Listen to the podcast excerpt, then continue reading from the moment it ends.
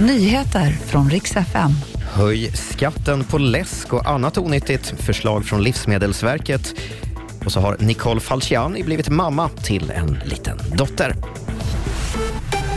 God morgon. Vi ska börja i Nepal där sökinsatsen fortsätter nu på morgonen efter de fyra som saknas efter flygkraschen igår. Totalt 72 personer befann sig ombord när planet kraschade in i en brant ravin och fattade eld. Vad som orsakade olyckan är fortfarande oklart och en talesperson för polisen säger till BBC att det inte är troligt att någon har överlevt. Svenskarnas hälsa blir allt sämre på grund av dåliga matvanor och nu kräver Livsmedelsverket att något görs.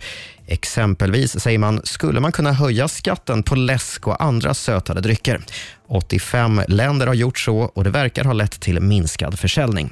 Till Sveriges Radio säger Åsa Brugård Konde, som är nutritionist på Livsmedelsverket, att allt ansvar inte kan läggas på individerna utan att det måste bli lättare att äta hälsosamt.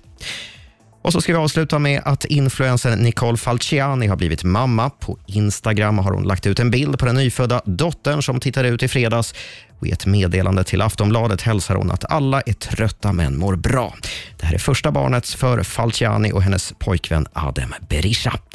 Och Det var de senaste nyheterna med Robin Kalmegård.